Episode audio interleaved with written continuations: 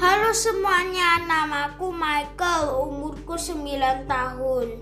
Aku suka sekali traveling. Perjalananku yang paling kuingat adalah saat libur lebaran 2019 yang lalu. Berarti sekitar 2 tahun yang lalu sebelum pandemi. Aku berlibur ke Amerika bersama keluarga besarku yaitu papa, mama, kakek, nenek, paman, dan bibiku.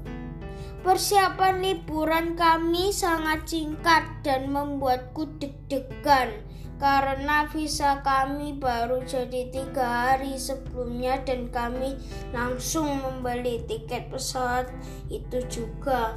Bayangkan cuma tiga hari waktunya. Kami berangkat dari Surabaya menuju Kuala Lumpur, Malaysia. Kemudian dari Kuala Lumpur kami terbang menuju New York dengan transit dulu di Beijing naik pesawat Air China.